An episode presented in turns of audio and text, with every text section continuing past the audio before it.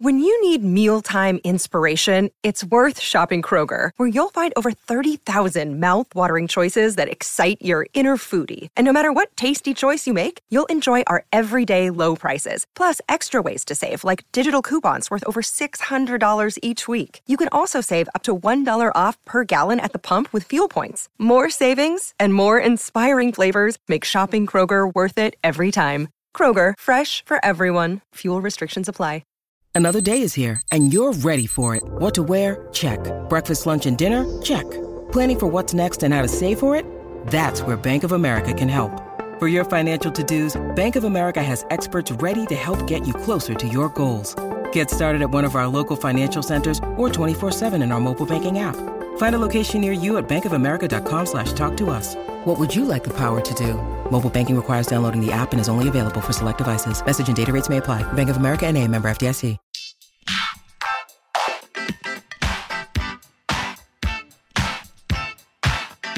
Hi, everyone, and thank you for tuning in to episode 45 of Awards Chatter, the Hollywood Reporters Awards podcast. I'm the host, Scott Feinberg, and on this Emmys episode, I am so pleased to welcome as my guest one of the funniest people in the world, somebody who makes me laugh as hard as anyone, Billy Eichner. The 37 year old New Yorker is perhaps best known for his recurring guest appearances on the dearly departed show Parks and Recreation. But this year, he is in the running for Emmy nominations for two other TV programs. The first is the scripted comedy series Difficult People, which airs on Hulu and is now in its second season. The second, and I must say a personal favorite, is Billy on the Street, a variety sketch series in its fourth season, now airing on truTV. For Billy on the Street, a show in which Eichner accosts people on the streets of New York with hilarious questions, comments, and games, he has previously been nominated for a Daytime Emmy for Best Game Show, then last year with a Primetime Emmy nomination for Best Short Format Live Action Entertainment Program for a special episode that he taped with the First Lady Michelle Obama.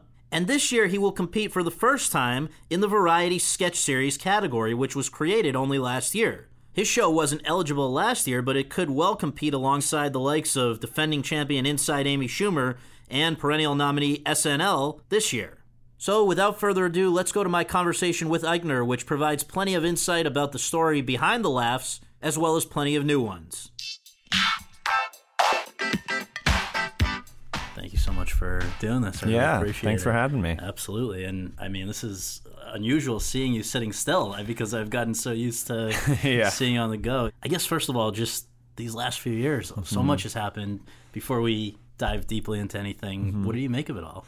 Well, I just think about how much work has happened and um, how much time it all takes. And it's been a lot of hard work. I mean, it was 10, 12 years of hard work before anyone knew me at all. Right. And it's been a very interesting, really, for me, slow burn of a rise, even though in typical Hollywood fashion, it sort of feels like overnight. Right, like oh. he went out and made a few episodes, and now there's this guy who's here.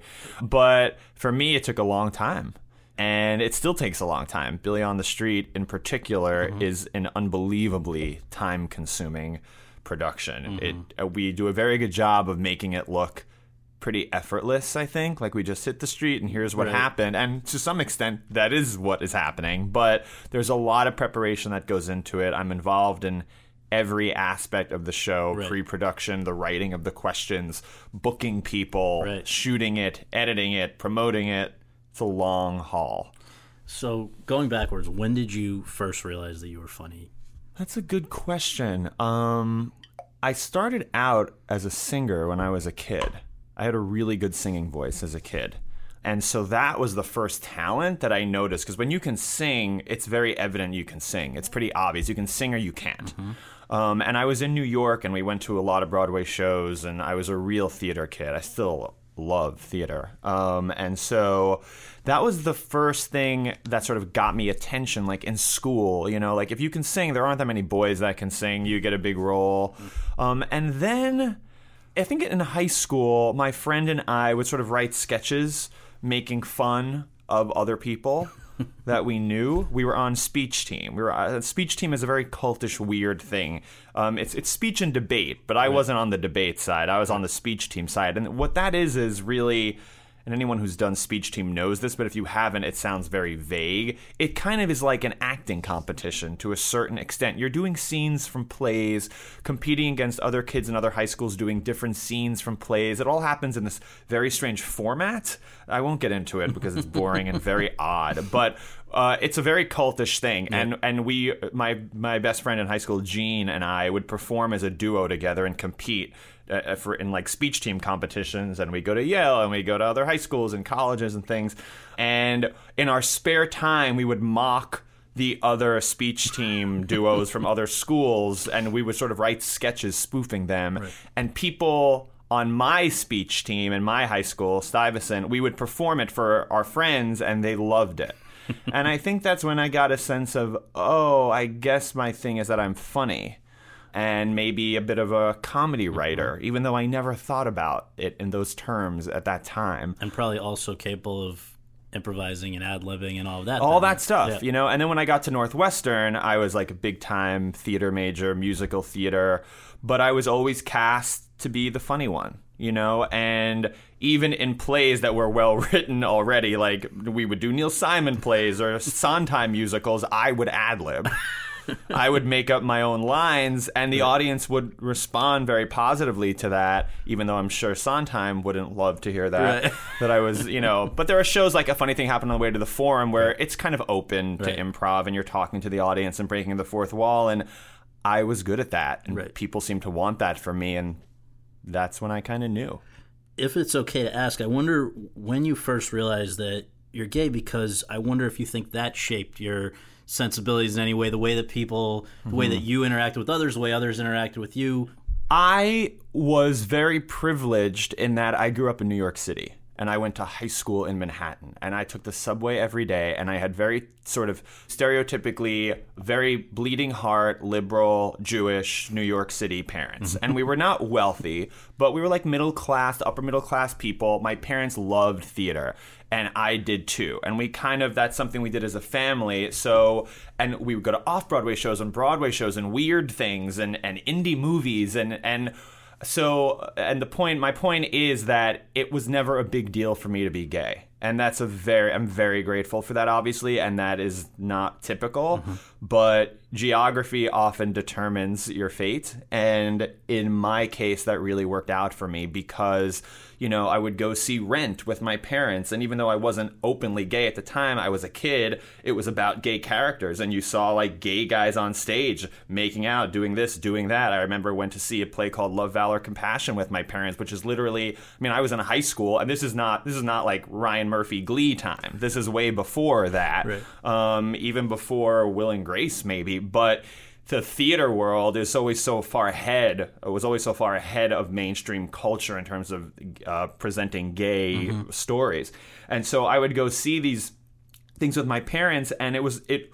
It, well, Love, Valor, Compassion was like literally. There's a scene where like eight naked gay men are frolicking on Fire Island. I think that might have been a little much for my dad, um, but really, I was very lucky because I could tell in their response to those things that it was not a big deal for them. And I knew when I did come out, whenever it would make sense to come out, that it wouldn't be a huge deal. Right. And so I kind of took that thinking into my professional life and never naively you could say or maybe it's very sophisticated i don't know what it is, mm-hmm. but i never thought about not talking about it mm-hmm. ever it was just part of my life it would be like not talking about being tall you know like or, or saying that i'm white you know, like it felt that obvious to me.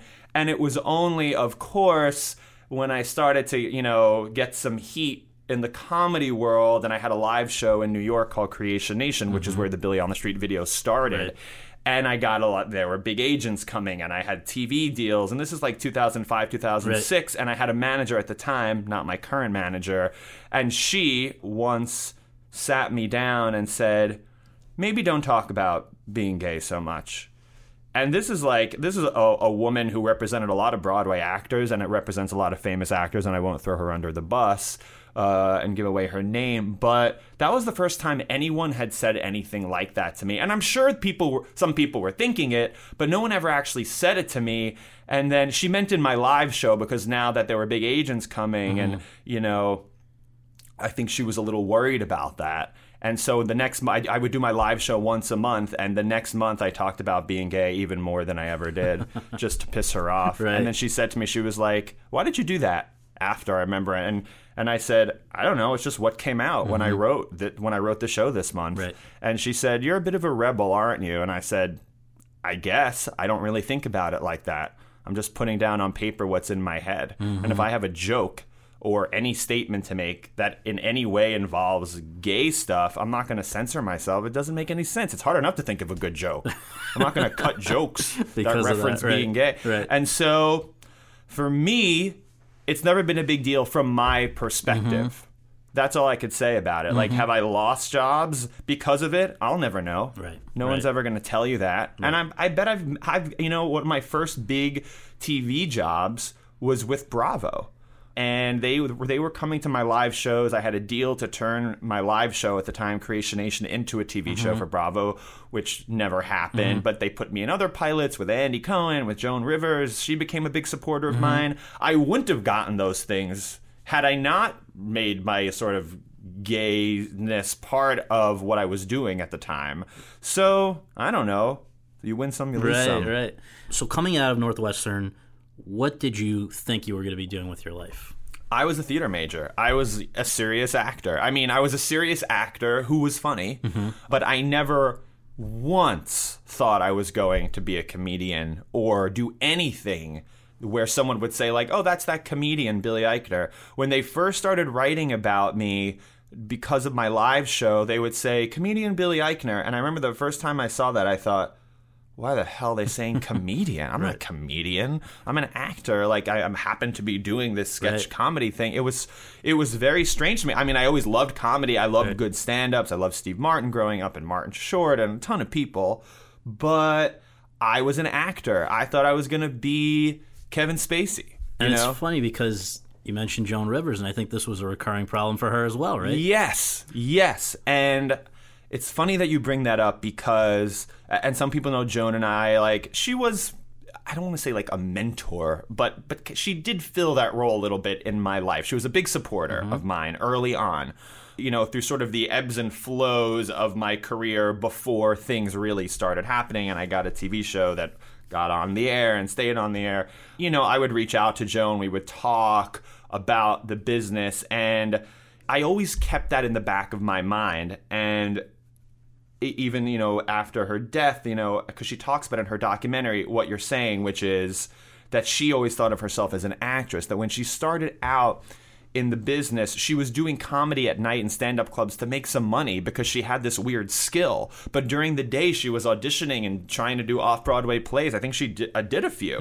And i keep that as a lesson in the back of my head. And of course joan was a legend, is a legend, and had an uh, insanely wonderful career, and she loved her life. But I do keep that in the back of my head, not to let that get away from me. And that's where I think Difficult People has been very helpful because I could be Billy on the Street forever, probably, but that is not interesting to me at all. So when you graduated from Northwestern, you moved to New York, Yeah, I moved back to New York. moved back to New York, and Yeah. well, how did Upright Citizens Brigade enter the picture? I I was a struggling actor in New York. I had done some stuff off Broadway, but nothing to write home about, and was sort of doing the typical New York struggling actor thing. And then I thought one day, okay, what do I do that separates me from the pack? And I thought, I'm funny. I guess not everyone is funny, and also no matter what you look like or sound like, if you're funny, you you can't sort of be denied. Um, and so instead of going and waiting on long lines for auditions every day for like regional theater productions of Fiddler on the Roof, which is what I was doing at the time and not getting, Right. then I decided you got to go where the funny people are, right? Like meet the people where they are, as they say. And so I took a weird stand up comedy class. Very strange late nights night stand up comedy class, which was very weird with a lot of crazy lunatics in it. But it forced me to write. It sort of put me, it gave me some discipline. Like, I have to come into the class with material. I did that, and then I decided, all right, I'm going to take all the, I hear about, I heard about UCB, so I'm going to go to UCB. That's where the funny people are going. For I took- people who don't know, can you explain what it is? Upright Citizens Brigade is an improv sketch comedy theater and school where people perform all kinds of uh, sketch and mostly improv shows at night. Um, one person shows, group improv shows. There's a million things they do there now.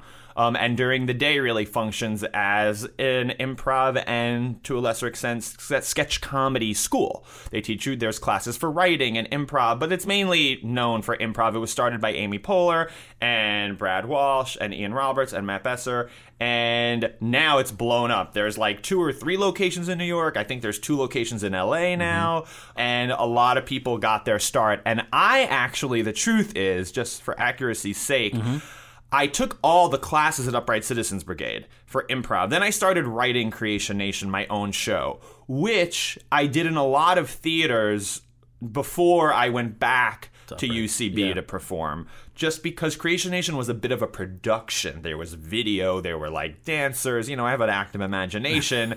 and so I found these producers at a theater called Ars Nova in New York, right. which, you know, they gave you a, a, some more resources than you might get at UCB. And they were really into me and, and we had a great relationship. And then later on, after Creation Nation took off a little bit, I, st- I went back to UCB to perform let's talk about what Creation Nation was. As I understand it, it was you and a bunch of friends that you came out of Northwestern with, mm-hmm. and it really caught on to the extent that in 2005 there was a pretty extensive New York Times profile. Yeah. And just that it was different than most of the other stuff that was out there at the mm-hmm. time. So, can you explain a little bit more about what that was? Creation Nation, uh, I loved talk shows. Still love talk shows, morning shows, daytime shows, late night talk shows always since I was a kid. I love that sort of a thing. I also love like award shows. Like I love when kind of Hollywood and theater kind of merge in a strange way. So I decided I would no one was going to give me a talk show at this point. No one knew who the hell I was. So I thought I'm going to just write my own talk show. But I didn't want it to just be a standard talk show and it was going to be on stage in New York and I thought what if what if we did a show where I was the host and I got my best friend Robin Lord Taylor, who is now the Penguin on Gotham, and we were living together at the time as as roommates. We were like very close friends mm-hmm. since Northwestern, still very close friends. And so Robin was also doing the struggling actor thing, and I thought I'm gonna write us a thing. You'll be my sidekick. We'll get some of our musicians friends from Northwestern to be the band. I got another one of my friends to be the director, and I thought, what if we take a talk show but kind of explode it so that it, it starts out and it looks like oh this guy's like doing his version of Regis Kelly or Letterman or some you know mashup of that on stage, and then it goes into other directions you don't think it's going to, and and it took a little bit of a um, you know, sort of midway through the show, things would get more surreal, more emotional. You realize there was some weird, ambiguous relationship between me and Robin, a guy, my sidekick, right. which we didn't fully explain, but right. you could tell like it was like layered in between what we were doing that something was going on there. And I over time developed this persona and as the host of Creation Nation, we called it Creation Nation a live talk show. And it would start out, I'd come out, I'd do a monologue that I wrote, topical monologue, the way Conan would do or Fallon would do. I would banter with Robin a little bit. It was all scripted, mm-hmm. but we would throw in some improv sometimes. Mm-hmm. Robin and I would talk about what we were doing in our careers. We, we had a segment called What Are You Working On? Um, where we talked about our auditions and things, but written in a funny way. Right. We would mock things happening in pop culture. I remember, for some reason, this always sticks out. The movie 300 was big at the time, right. so I said that I had I had an audition for the prequel 227, right? And we would show like a fake poster that right. was a mashup of like 300 and the sitcom 227. it was just like a, a Creation Nation was just like a, it was like a delivery system for me to basically say whatever funny shit I wanted to say about pop culture, about the business about this weird relationship I had going on with my sidekick. Right. And it was and the host persona I developed was irrationally passionate about pop culture. And it started out kind of mellow, and over the course of the evening, it was like a 90 minute show. He would get angrier and angrier. and in the middle of the show, I would do like a monthly movie review because we did the show every month and we would change it. And the movie review would start out, oh, you know, Nicole Kidman has a new movie coming out. And it would escalate into like a 10, 12 minute horribly angry, passionate, like sweaty stroke of a movie review where I would like almost like dissect all of just for instance like Nicole Kidman's career and, right. it, and and this movie review. By the end of it I was like sweating and crying and like on the floor. Robin had to console me.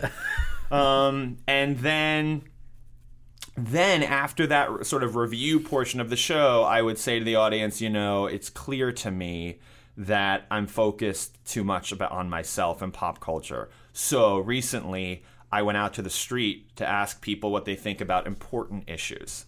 And in this video, which we would then show, which looks and feels very much like a Billy on the Street mm-hmm. video, I would go up to people and say, What do you think about the war in Iraq? What do you think about global warming? What do you think about Afghanistan? What do you think about the election, whatever election was happening at the time? And it would start out about political issues. And then at some point in the video, you know, it would be like, What do you think about the election? What do you think about Iraq? Have you seen Iron Man?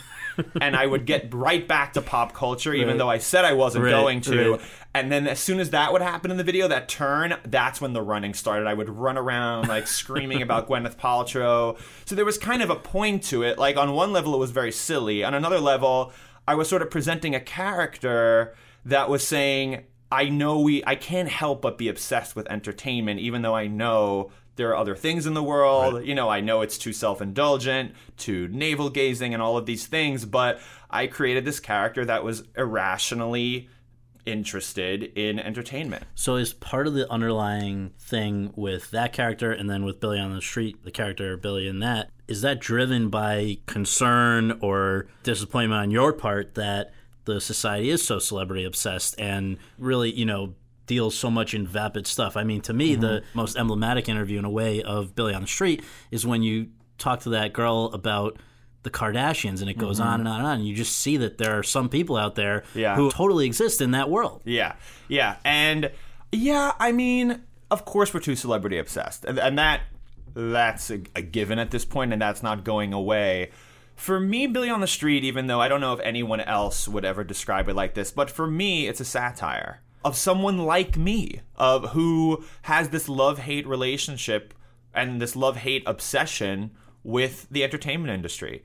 And the Kardashians are part of that. We in that particular clip we talked about them, but you know, we I've done like full segments about like Cate Blanchett. I mean, it's highbrow, it's lowbrow, it's it's sort of everything. I talk about every element of the business. We get very insidery. You know, there are jokes about agencies and things sometimes. You know, I watch it. I don't want to get too insidery that an, average person doesn't know what I'm talking about. Right.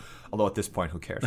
but for me, it's it's a satire of of being so interested in it and and why and the things you obsess about as someone in entertainment like just the idea that you're going to ask some random person on the street who couldn't give a shit you know like uh, these these very sort of pointed questions Right. about the industry that idea still makes me laugh and Right. that's what it's about to me was anything other than the idea of just a guy on the street repurposed from and I mean that in not a negative way, but just re- from Creation Nation. I mean, the only thing from what I've read about Creation Nation was like the tailgating outside a musical skit. Have you been able to draw from things that you guys did with Creation Nation? Yeah, well, the tailgating outside of a musical we did on Billy on the Street. Right, that's Jason what I mean. Sudeikis. Yeah, I yeah, mean, yeah. I literally pulled that, Right. except when I did it on stage, it was for Little Women, the musical, which was happening at the time, and now we changed it to Wicked. Wicked. But um, yeah, no, no, no, no. I mean, if you go back, those videos from Creation Nation are on YouTube. Really? I mean, Okay. yeah, they're kind of they're grainier now, you know, compared to how we shoot it now. Mm-hmm. But and you can see Robin, and in the first few, he's like running around with me, and um, they really you know our production values have gone up and i should say too billy on the street now has gotten much even bigger than me just talking to people we do these obstacle Yeah. courses and we you know we're the whole thing has gotten just a lot bigger but uh, yeah, no, it looks very similar to the videos I did in Creation Nation. It's that guy. Yeah. I mean, uh, it you know, it took a long time to get from the stage to TV, but it's it's very similar. So I know you get this a lot, and I just want to give you the opportunity if you want to set the record straight for anybody who may be confused. Mm-hmm. Is the Billy in Billy on the Street basically equivalent to the Amy and Inside Amy Schumer? This is not you. Correct. Right. Absolutely. 100%. Right. Yeah, I mean, how could that be a person? and I think that's why I'm very happy about Difficult People coming along, which is a scripted series I do on Hulu Yes. that Amy Poehler produces, where I do play a guy named Billy who, who talks about pop culture a lot, but it's a scripted show. He's a three dimensional character. He's dating. He has issues with his family, with his career, and especially with the second season coming up, I think, even more than the first, we really dive into the non show business aspects of my character on difficult people and that's been really great you know, I, I wonder, like, you know, who's watching Billy on the Street? Who's watching Difficult People? There's so many shows to watch. You know, I don't necessarily know everyone's watching all of these things, but But there is a thread, right? Because B- Difficult People, your co-star is Julie Klausner, Julie Klausner. who was writing on Billy on the Street, Right. and that's how we got to know each other. And Right. she came to me at one point and said, "I wrote a pilot." Like a female Curb Your Enthusiasm, um, but from the perspective of a woman and her gay best friend instead of like Larry David and Jeff Garlin. Right.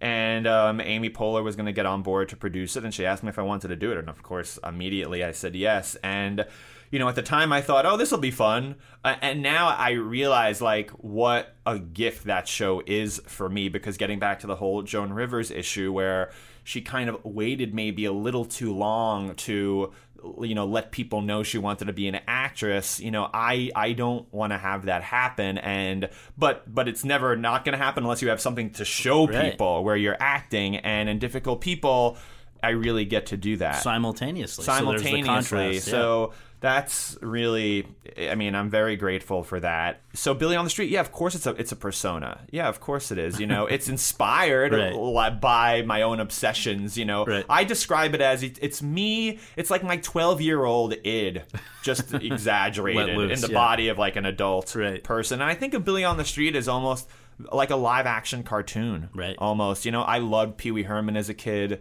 There's definitely some of that in there. Is there any um, maybe Jiminy Glick? Love Jiminy Yeah. Glick. Yeah. of course. Martin Short. I mean, I loved all those Yeah. Martin Short characters. I loved like Steve Martin and his stand-up shows. They really had a very theatrical quality to them. Um, it wasn't just like, let me tell you a story about my wife, like standing against like a brick wall. you know, like um, it was very theatrical and very absurd and larger than life and silly. And all of that is in Billy on the Street. So today, when people want to see Billy on the Street, they go to either clips on YouTube, but also truTV. It didn't start there; it's moved around a bit. Yeah. Can you talk about who first bought into the idea for Mm-hmm. for cable, and then how has it moved around? I had an idea. Someone long ago said, I was thinking, like, how do we take. We had a deal to turn Creation Nation, the entire show, into a show at Bravo. Sold them a script. That pilot never got made. And then I thought, okay, Creation Nation is a little. If you don't know me yet, you know, I'm not a name. Creation Nation is a lot for someone to wrap their head around. So, but the Billy on the Street videos in Creation Nation always landed so hard no matter where we were no matter what comedy festival people would just freak out over the, the videos and i thought maybe we zero in on that um, and that's my that that's sort of getting my foot in the door you know just let's do that. That already looks like a tv show because it's literally on Yeah. film obviously. And there have been things similar to it in the past so it won't be that hard for a tv exec who's worried doesn't really know me to wrap their head around this so that's where sort of the idea was generated. Then someone said to me you should maybe watch cash cab. Maybe there's something there even though cash cab is not anything like billy on the mm-hmm. street mm-hmm. other than the fact that we shoot on in, in new york.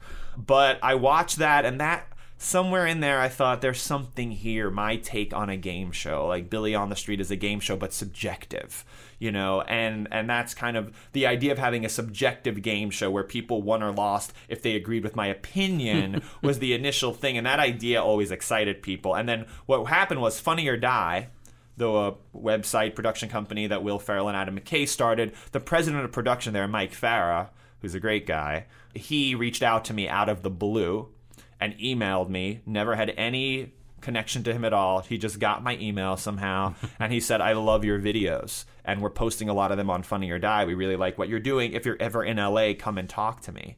And I was really struggling at the time. I mean, there were people writing that I was funny, but I was, wasn't making a dime Right. from these videos. Right. I was losing money. I had to go out and shoot them instead of going to like a temp job. Yeah. You know, it was hard to Yeah. figure all of that out. And so Funny or Die reached out to me. And Mike said, "Come see me in L.A." I did. I like. Well, I'm not an idiot. I got on a plane. I was like, "Oh, I happen to be in L.A." and so um, I uh, I told Mike. Mike, I think maybe thought, "Oh, you'll do your videos exclusively for Funny or Die." And I said to him, "I don't know if you guys are doing TV." But I have an idea to do something more than web videos. What if we, and that's when I pitched the game show version, like what I'm doing now, but adding some like dollars to it, you know, some weird prizes. And he loved it. And because it was Funny or Die, he was able to just sort of slide me some money because they were in the business of making videos every week. So I mm-hmm. don't even think he told Will and Adam. Yeah. But he said, I'm just going to act like I'm giving you money to go make a video for the website. Hope it's okay that I'm saying this. um, and he gave me uh, some money to basically go make a, a video for Funny or Die, but one that would show Billy on the Street as a game show that we could take around as a sizzle reel to pitch networks. And he did, and he he he set me up with sort of you know a higher uh, he set me up with like some some filmmakers in New York who could give it a little more production value than it Mm-hmm. Had in, on YouTube, just to make it look a little better. We made that sizzle reel. It was a really funny sizzle reel. It really, really worked as a game show, loosely as a Mm-hmm. game show, and then over time has really turned into a sketch comedy show Mm-hmm. on the street.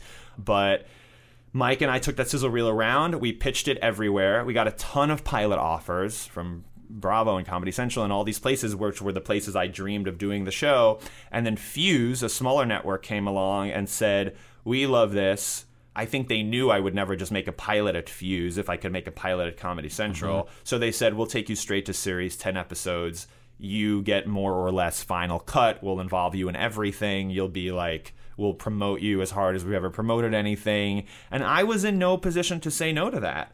And I got the feeling that they weren't lying about the creative control Yeah. part. That that you know, on a bigger network, there's nine million shows lined up to take your place. So I thought, you know, I have such an idiosyncratic brain. I had a very specific vision for Billy on the Street. I did want it to turn into a sketch show, more or less. And I thought I would have more power there. Plus, they were putting me on TV. Right. So that's what we did for the first three seasons. And then Fuse was sold to a company, and we were. And whatever we were, we could sort of um, infer from where that company was taking Fuse. It didn't seem like we were going in the same direction. let's say that. And also, Billy on the Street online started to blow up in a way, and and we were sort of bigger than the network to a certain degree. Although the network was incredibly supportive, Right. no one had Fuse or no one watched Fuse, and Right. so people were watching the clips online and thinking it was a web series. And and I was thinking, guys. I'm working way too hard to make half hour episodes for someone to think I'm doing a web series of three minute episodes, although it's very nice that people like these videos. So, luckily, we talked to Fuse and we had a very honest conversation. We were able to move the show, and there was a lot of interest in moving the show. And we ended up uh, with a really cool deal at Turner, which is to have the show on truTV, and then also a second window on TBS, which runs um, Billy on the Street as well. And we still have the videos online. And that's probably still how most people see it because people just like to watch the things online, and that's how they got used to it.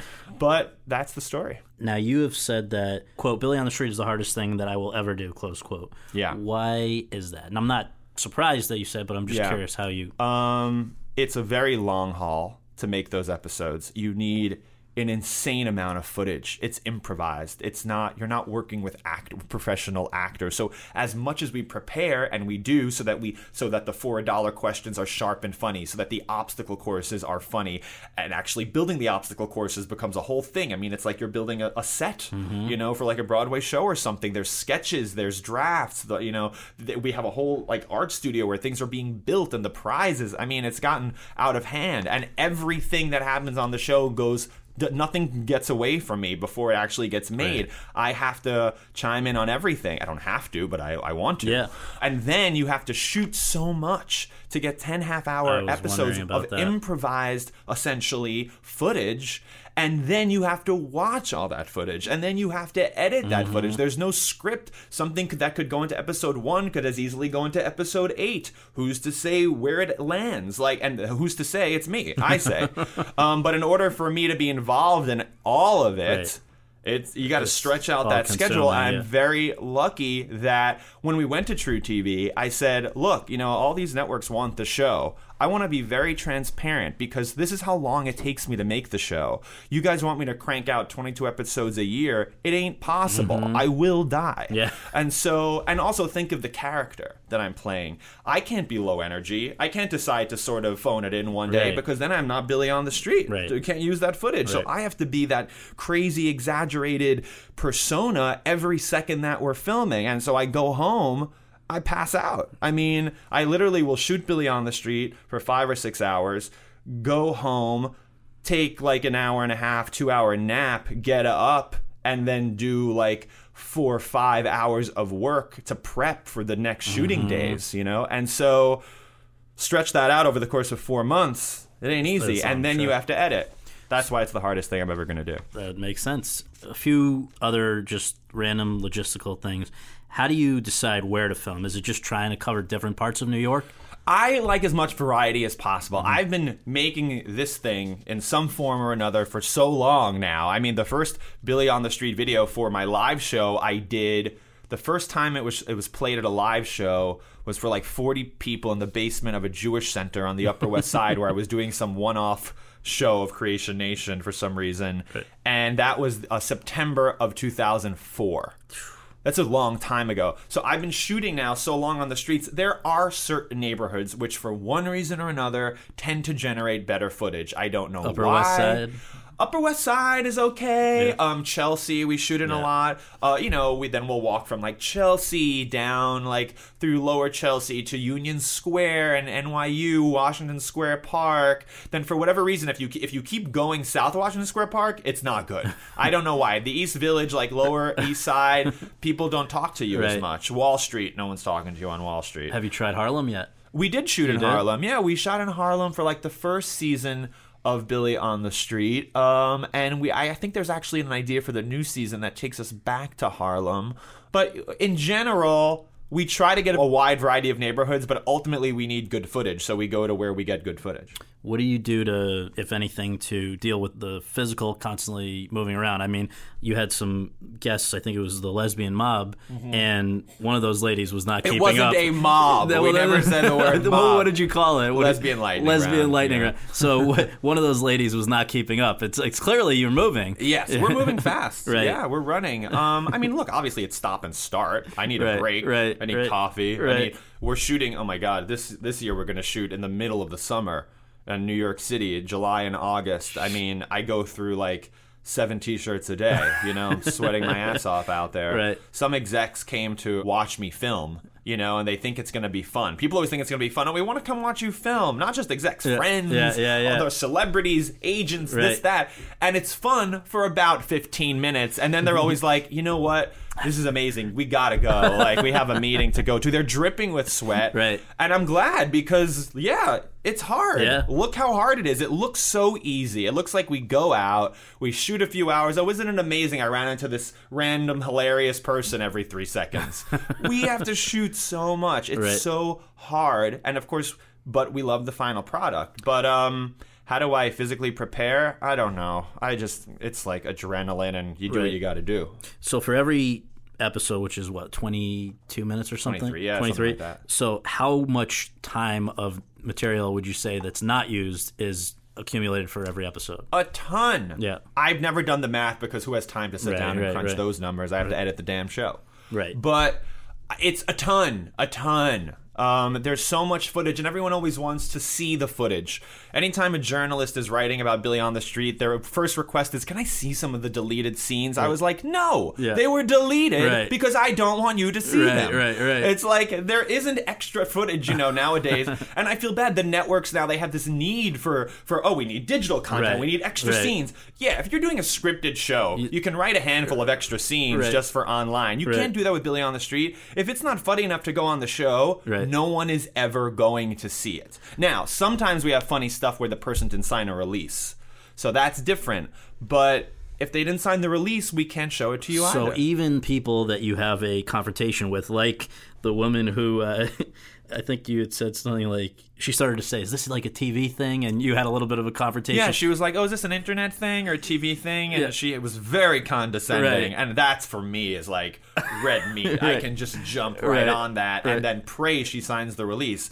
And you want to know a really interesting story because of that? That's like kind of become a. a famous clip from Right. the most recent Right. season. And that woman we were having a nice conversation about Right. like Angelina Jolie. And then out of nowhere She she's like you. so what is this? Is this like an internet thing or a new or a TV thing in a very New York way? And I said actually and I get in her face and I'm like it's an internet thing and it's a TV thing. And then she said I don't like your attitude. And I said I don't like yours you, you know Yeah, like you know, who cares bitch. about you Yeah, crazy bitch or whatever. And like we curse at each other and then walk away. now I that's one of the only sometimes it's hard to know what's going to be funny when you watch it back. Sometimes things that feel funny in the moment for whatever reason are not as funny when you watch it back. Right. And sometimes things that you completely ignored that you forgot even happened are hilarious. Right. In that moment, I knew that's a funny clip. But oh my god, is Did she you going to run sign right the after her? Is Well, that- I don't run You don't- after you- her. No, no, no one wants to talk to me at that point. But Yeah. we have like an amazingly hardworking, dedicated group of producers in the field with me and Right. PAs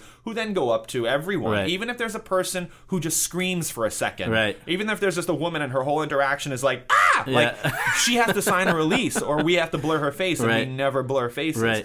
So someone goes up to the person and explains, you know, I think they have a whole, you know, shtick that they do, like, you know, here's who he is and blah blah blah. Right. It's gotten a little easier because now we can like pull up a phone and say, here he is with Michelle Obama. Right, if he's good right, enough for. Michelle Obama, Yeah, can't should- you, sign the right. release?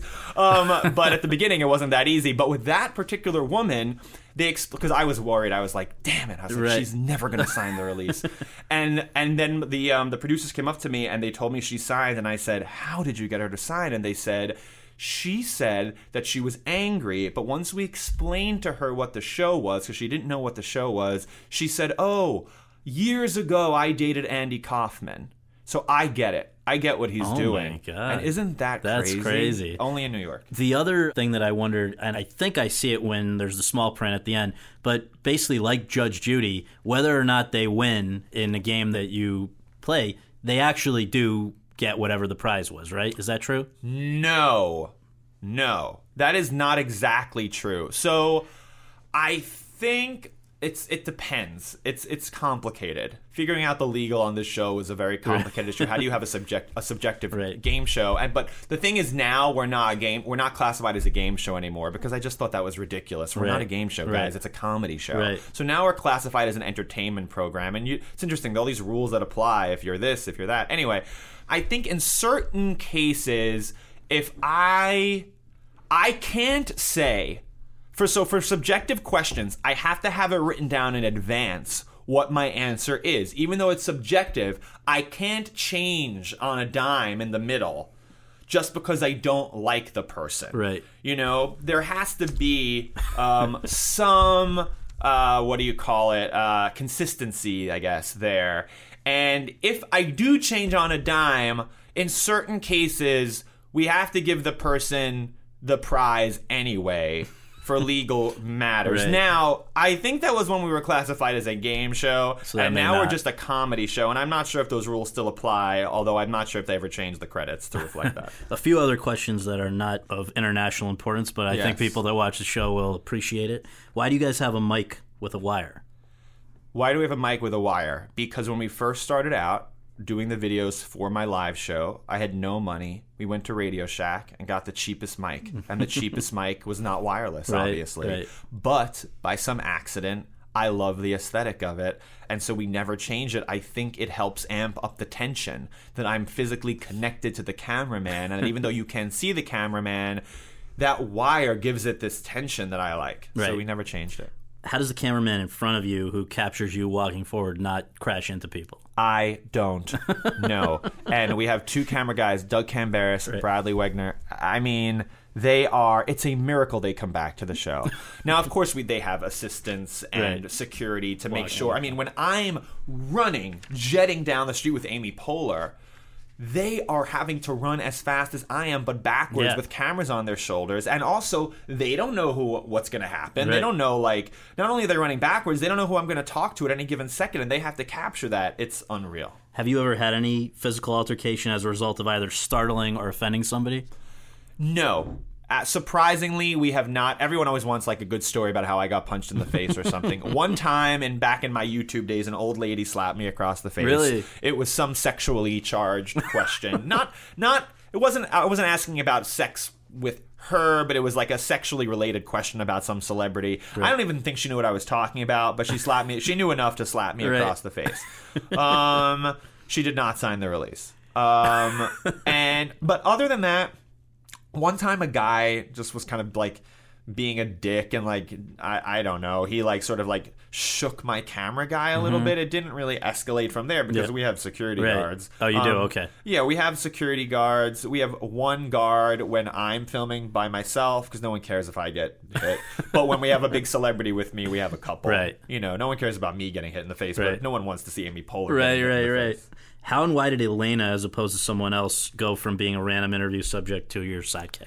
So, oh, I wouldn't say she's a sidekick, Scott. Let's not glorify it. I mean, she doesn't need it. Believe me, her head has Right, gotten right, big enough. right, right. Um, Elena is a random person I ran into on 23rd Street where we shoot all the time. There's a game on the show, sort of a longer form game we play sometimes called Quizzed in the Face. It's a three round game. She did not want to play. She had somewhere to be. She was running for the subway, but she stuck around. And she is one of the funniest people without knowing it fully. I think now she must realize, oh, I get it." guess I'm funny. but I thought she was so funny and so authentically New York, even though she's from Oklahoma originally. Um, but she's lived in New York a long time. And she's just so acerbic and she can give it back to me Yeah. as fast as I give it to her. Right. And, and, and the viewers love Yeah. that. And just she's one of those naturally funny people. I mean, she's kind of a curmudgeon, and but in a very genuine way. It's not Right. scripted. No. Uh, Amy Poehler, actually, to bring up one example, at the beginning, she used to watch the show and she insisted to me, she was like, Elena knows what she's doing. And I was like, Amy, I'm telling you. I deal with her off camera too. Right. She really, this is not a, a co- construct. Like, Right. this is real. And um, we have to bring her back because everyone loves her. Yeah. How about the celebrity guests? You have such an assortment from people that you ended up working with on Parks and Rec, which we can talk about as well, but also to people that are seem fairly random, like Meg Ryan and Lindsay Lohan. How do Yeah. you arrive at who it is? every year I sit down with Mike Farah, who I mentioned from Funny or Die. We have no celebrity booking agent who works on the show. Mike and I do it all on our own. Wow. Because ultimately, especially at this point, we have the relationships. You know, I mean, a Billy on the Street, I think. Uh, so to get back to the process before I go off Sure. on yet another tangent. I basically sit down and I think, what's like the dream list for whatever reason? And sometimes, you know, you want like a well known person on the show. And sometimes Mike will say, What about this? I think it was Mike who said to me, What about Lindsay Lohan? He had a relationship with her. She had done some stuff with Funny or Die. And I thought, hmm, would have never thought about that for Billy on the Street. Would have never thought she would do Billy on the Street, like she would want to do it. And then I thought, let me sit, sit, sit around with the writers and think, like, what's an interesting thing we can do with Lindsay Lohan? I didn't want to do anything that had anything to do with her personal life. I wanted to show her the way we would show any actor, just doing something, bring her into my world. Um, and we did, and we had her like destroying a car was with great. me, and and I, I I loved seeing her not have to be Lindsay Lohan, the, like what we think of. I really I like that idea. So at the time, people were like, "Why you have Lindsay Lohan on the show?" And I thought because I wanted, I thought it was a fun challenge, like for us to sort of show her in a different light, to just show her being silly and fun. So I like that. Sometimes there are actors I just love who I want on the show, like oh my god, sorry. Don't worry. Um, I just I just like basically punched the microphone. Um, uh, like Julianne Moore, Right. I was a huge That was fan. amazing, You know, like or and then there are people I've worked with, Chris Pratt, you know, who I thought would be so fun, and Amy, and sometimes there are people. Billy on the Street. This is what I was going to say originally. Has a big following in the industry Yeah. and among celebrities, especially in the comedy world, which Yeah. is very nice. And so, you know, I heard Paul Rudd is a fan, so we reached out. You know, sometimes you hear so and so is a fan, Right. so you reach out. Um, in terms of Meg Ryan, yeah, I thought that was a very specific idea I had. I thought to myself one day, as someone who thinks about pop culture a lot, you know, where's Meg Ryan? Like, I grew up loving Meg Ryan. Mm-hmm. Like, why isn't Meg Ryan doing more? I think it's partially because she doesn't want to. Right, right. But I thought we're doing, we were putting together like a Thanksgiving episode, knowing that we were going to be airing around Thanksgiving, and I thought, I want to do a round, a, like a lightning round, where I'm running around with Meg Ryan, making sure people remember and are thankful for what Meg Ryan has done for us. Right? This was the sort of the kernel of the initial idea, and I never thought she would do it. And I reached out to Mike Farah, um, and he reached out to her representative, and her representative got back to him and said. I love the idea. I have no idea if she'll do it. Right. And she got Meg got right back to us and said, "Yeah, I'll do it." That's and great. and she was great and yeah, so sometimes it starts with an idea. Sometimes people reach out to us now. Well, I and we know have- the top know. of your wish list is Meryl Streep, I believe, right? Always, yeah. But is there somebody else really crazy random that would be fun? I mean, like Mel Gibson or somebody you could have fun with? Well, I don't know about Mel Gibson, Scott Feinberg. um, uh, but um, you know, I I like surprising people. You know, like, and I like working with actors who I really respect. You know, like Right. I think like. You know, we reached out to Kathy Bates last Yeah. season, you know, and she said she would do it, you know, uh, if she's ever in New York, Yeah. you know, that becomes a big part of it too, the scheduling. But any other actors, oh, you know, I people that I grew up loving is always like a big Mm-hmm. win for me. Like Steve Martin. I did a video with Martin Short for Red Nose Day. We did a Billy on the Street video with me and Martin Short running around, and that was just like a dream come true. People like that. It's it's a long list of people. We got close to Rihanna last year, which didn't end up happening, but I thought that she has such a funny energy about her mm-hmm. to me that that would be really fun. Justin Timberlake, I would love on the show because he's so funny, and we we met each other recently, and he said he was a fan. I think that would be fun. So not a long list. Sure. So then you wound up with Michelle Obama. Did you ever? ma- I know that was Elena's top of her wish list, but did Yeah. you? For you, I mean, is that maybe you can talk a little bit about how that came about, but also just at that point, can you believe that this character has taken you that far? No, absolutely not. And I think, you know, Funny or Die has a good relationship with uh, the Obamas and their team. Um, Zach Galifianakis did that amazing Between Two Ferns with the president. And, and they actually attribute that video to really getting a lot of young people to sign up for the Affordable Health Care Act. And because of that, um, you know, I, I believe it started with the first lady wanting to get the word out about this uh, uh, campaign she was doing with Sesame Street called Eat Brighter as part of the Let's Move campaign, getting kids to exercise and eat healthy. And Sesame Street did this amazing thing where I think for the first time in its history, I think, they licensed the characters' faces for free for a certain amount of time for the fruits and vegetables and produce makers to put on apples and bananas in, in grocery stores because they did some study which shows a young kid is a much more likely to pick up a banana as opposed to cheese doodles if it has a big bird's face on yeah, it or yeah. something. So it's really cool. And she wanted like a fun way to get the word out about this. And so, you know, the White House knew about me um, and knew about Billy on the Street. And I think I had fans in her among her team. Yeah. And they reached out actually and said, would Billy want to do a Billy on the Street type of segment? Most likely not on the street for Right. security reasons and logistical reasons, Right. but a Billy on the Street type of segment with the First Lady and maybe one of the Sesame Street characters to promote this campaign. And we did, and it was. I was. I rarely get nervous at this point. Mm-hmm. You know, you're chugging along, you're filming every day, and you're just, who's here today? Oh, okay. Well, I'll have to deal with that. But it's the First Lady, and I was very concerned. I wanted to, of course, be respectful of who she is, but not drop character. Right. So how do you do that when you're this Right, character? screaming in her face And so, but I was really, I was very. She came, and the first thing she said to me was, "I am ready." She was like, "I haven't been," because it was an interesting. Of course, being the first lady, her team reached out and said, "Okay, we need to see the questions in advance," and I said. Like that doesn't work for Billy mm-hmm. on the street. It's not scripted. You need spontaneous answers, Yeah. whether it's a random person on the street or the first lady. Like no matter who it is, it has to be spontaneous. And of course, trust me, we'll edit things out and you know all of that. But you know we can't script it. And that we were very lucky because we we sort of came upon a solution where I sent over some questions in the style Yeah. of what I would ask, but none of them I actually asked. And when she arrived that day at the grocery store in DC where we filmed, she said to me, she was like, "All right."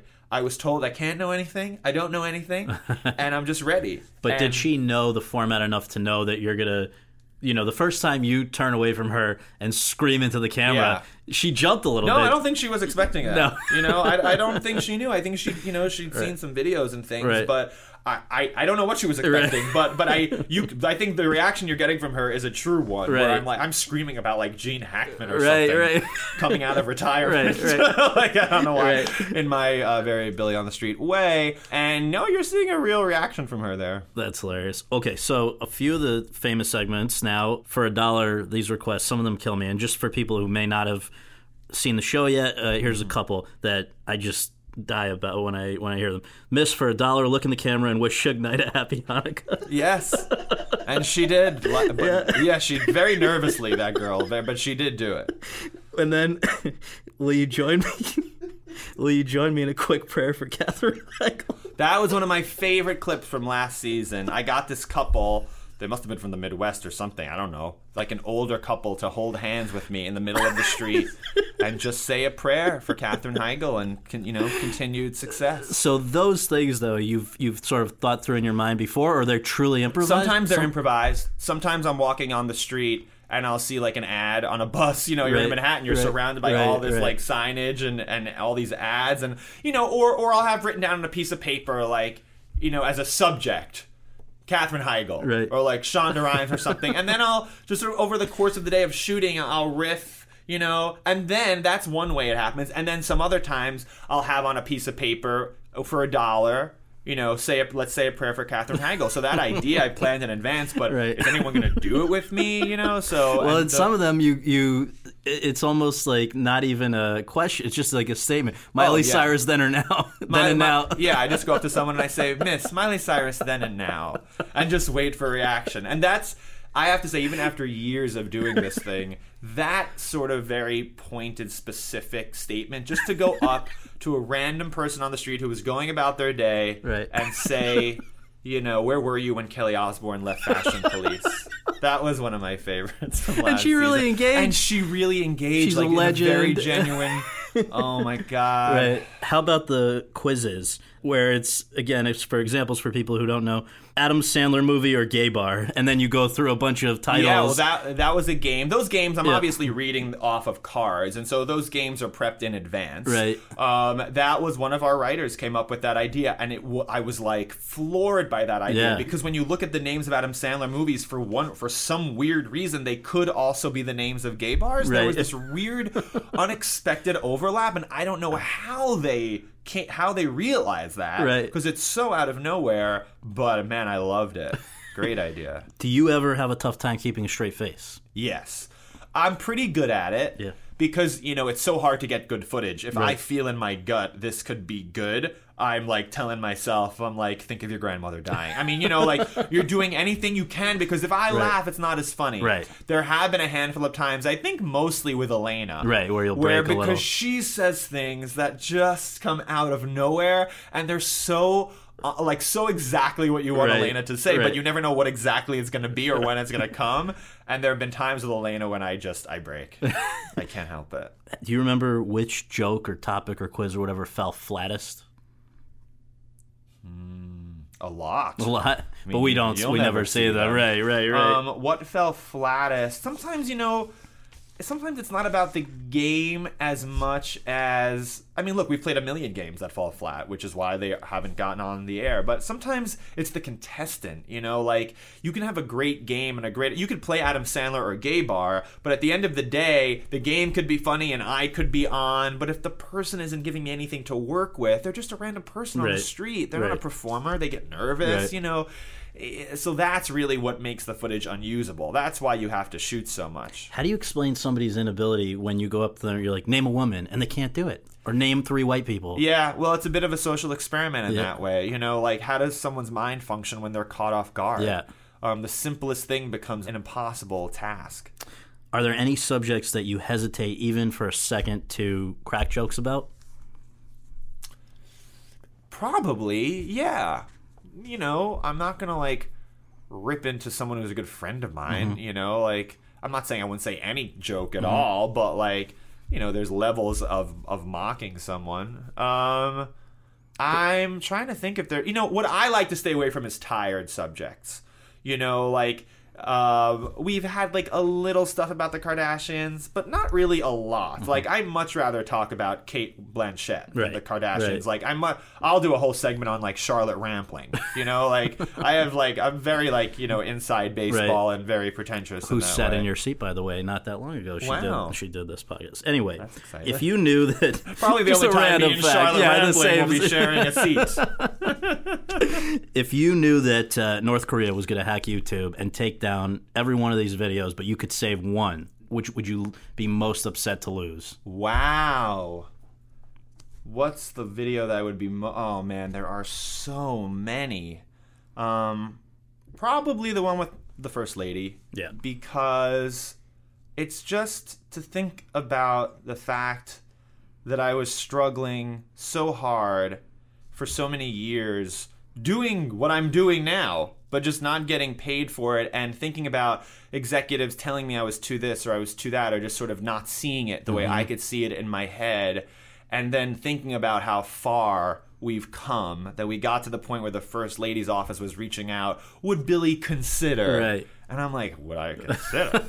Um, you know that's just a sign of progress Right. to me and so that's why i would keep that one Did Parks and Rec come out of the success of Billy on the Street, or did it precede it? I'm trying to. No, no, no. I was doing Billy on the Street a long time, and I think Mike Schur and the writers at Parks and Rec were just big fans of the Billy on the Street persona. And Mike Schur actually DM'd me on Twitter. That's how he got in touch with me, not through agents or anyone. And uh, he said, "Hey, I think we have a part for you if you're interested." And of course, I jumped at it. So that's one thing that's come out of all of this. Another Mm-hmm. thing is that you are now both a daytime and a primetime Emmy nominee. Yeah. So was that something that you ever even realized was possible when you started doing this show? It's not a typical format. No, it's not a typical show. Um, yeah, it was funny Uh, for the daytime Emmys. I guess that's the only place they had a game show category. And at the beginning, we thought of ourselves as a game show. Mm-hmm. It's become very apparent over time. That was the first season. Right. We're about to go into season five. It's become very apparent over time that this is a sketch comedy show that happens to take place on the street, and we do more scripted things now. So now Um, you guys, just for voters who may be listening, you are eligible in and were nominated last year in the category for outstanding short format live action entertainment program. When that bastard Galifianakis ended up winning last year, but Yeah. you would be in that category again this year. this year, but also uh, best variety sketch series. so it's now eligible in that category Yes. where it wasn't before. Correct. Oh, so that's big news. So That's this is a big thing. Yeah, Yeah, forget that short form yeah, you're bullshit. taking down Schumer now, Um, maybe. uh, right? I don't think we'll take down Schumer, but yeah, it's like in that Schumer, Key and Peele Yeah. category, Billy on the Street is eligible to be nominated That's this a year. big deal, yeah. So that's a big deal. You know, I think that you know, I, I think we belong there. You know, Yeah. like the show has come a long way. We are known for these sketches now, and you know, in this past season specifically, the one that's eligible Mm-hmm. now, we really, we, we really sort of went into more social commentary, more political commentary. There were games like Eddie Murphy or Mark Twain, which you'll have to go watch. yeah. Um, you know, there we did a whole Shondaland obstacle course. We did a whole obstacle course about Leah Remini's escape from Scientology. you know, I think we're really doing things that other people aren't doing, and I'm very proud of that. So I hope we get a nomination. and you exposed the show to a lot of people who may not have known about it before during last year's Emmys. That's right. That was fantastic. And yeah, that was a big moment for me during the Seth Meyers Yes. Emmys. Yeah, and because I did a Billy on the Street video with Seth Meyers about the Emmys for the Emmys, and that that went over very well, thankfully. and you're writing a book. In theory, In theory, it's, you got a few other things to do. got a few other things. So, last question. Let's say you walk out of our offices and want to go across the street to Starbucks, Mm-hmm. and you've now, through the show, a much more familiar face than you were when this started, so somebody may well recognize you. What is that interaction like now for you? Do people kind of see you and run in the other direction, or do they think you're going to, you know, do they not know what to make of you when you're not with your camera? It depends on the person. You know, some people come up to me. I mean, people come up to me all the time, and they're very nice. We're in an age of selfies, so there's no more autograph. Right. There's just, but there's constant selfies. Right. Which is great. You know, it's a nice. It, I think it's a nice mix now of people who know me and don't know me. Because if too many people know me at this point, I probably can't do this particular show. Right. Not that it's going to go on forever anyway, but I still have to do this. You want a few more years, you like? Uh, Billy on the Street? Um, yeah. It- we're sort of, you know, we'll figure that out. Um, like I said, it's a big undertaking. So I kind of take it year by year. But yeah, people are nice to me on the street. Then sometimes on Twitter, I'll see people say, like, I saw you. But was too scared to say anything. Maybe that's good. Yeah, yeah. Maybe I'm scaring some people off in, in a good way. You're also, for people who are just listening and haven't seen the show or whatever, you're, you're tall. But what are you, six, Six three? three, yeah. I'm, I'm, I'm an, sort of physically imposing. Yeah, yeah, yeah. Um, Which may be another reason why you haven't been attacked on the street when yeah. you when you go People up to the wrong. scared. Yeah, yeah, yeah. Yeah, I'm very tough. Yeah. but anyway, I think it's made me laugh more than anything else I've seen this year in Oh, a long thank time. you. So I really appreciate it and good to see you again. You too. Thanks, Scott.